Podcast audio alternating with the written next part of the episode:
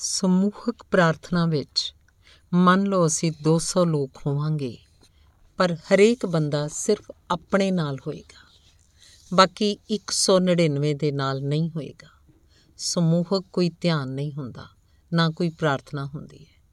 ਸਭ ਧਿਆਨ, ਸਭ ਪ੍ਰਾਰਥਨਾਵਾਂ ਨਿੱਜੀ ਹੁੰਦੀਆਂ ਹਨ, ਇਕੱਲਿਆਂ ਹੁੰਦੀਆਂ ਹਨ।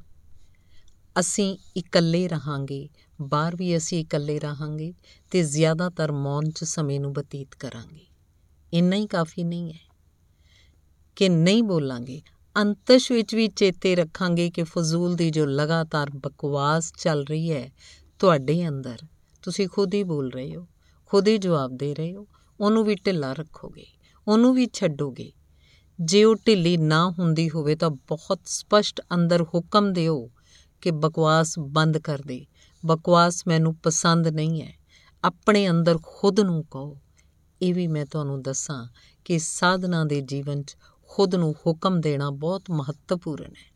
ਕਦੀ ਹੁਕਮ ਦੇ ਕੇ ਦੇਖਣਾ, ਇਕੱਲੇ 'ਚ ਬੈਠ ਜਾਣਾ, ਆਪਣੇ ਮਨ ਨੂੰ ਕਹਿ ਦੇਣਾ ਕਿ ਬਕਵਾਸ ਬੰਦ, ਮੈਨੂੰ ਇਹ ਪਸੰਦ ਨਹੀਂ ਹੈ।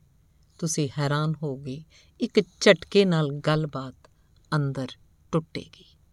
ਧੰਨ